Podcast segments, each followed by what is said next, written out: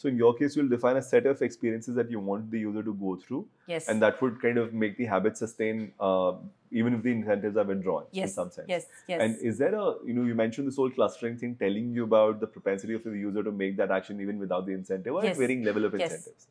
So how mature is this and is this driven by data in terms of past transactions? How does this whole thing play out? So I think we are still in our early stages of it. Sure. To a fair extent, we have been able to define, let's say, actions which do not require incentivization.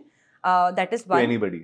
to anybody. Because incentivization is also going to That's be a you know topic as to customer clusters that you're dealing with. Correct, correct, correct. So, for example, a, a hygiene action of user funding the account, right? Hmm. That's my first action that, that that I want my user to do. I can't incentivize my user to fund the account, for example, I don't right? know, maybe. I mean, I mean, you'll have to let data decide Yes, sometimes. yes. But I mean, in some, what I've learned uh, is heuristics can play a very, I mean, assuming your target audience is thinking and behaving similarly to you, then it's okay to apply heuristics there. But in a lot of scenarios, if you're expanding at a certain pace, you have 2 million users now, yes, and the new bunch of people you're acquiring are probably kids from Jaipur for all I care. I mean, 21 Yes, year olds from yes. Jaipur.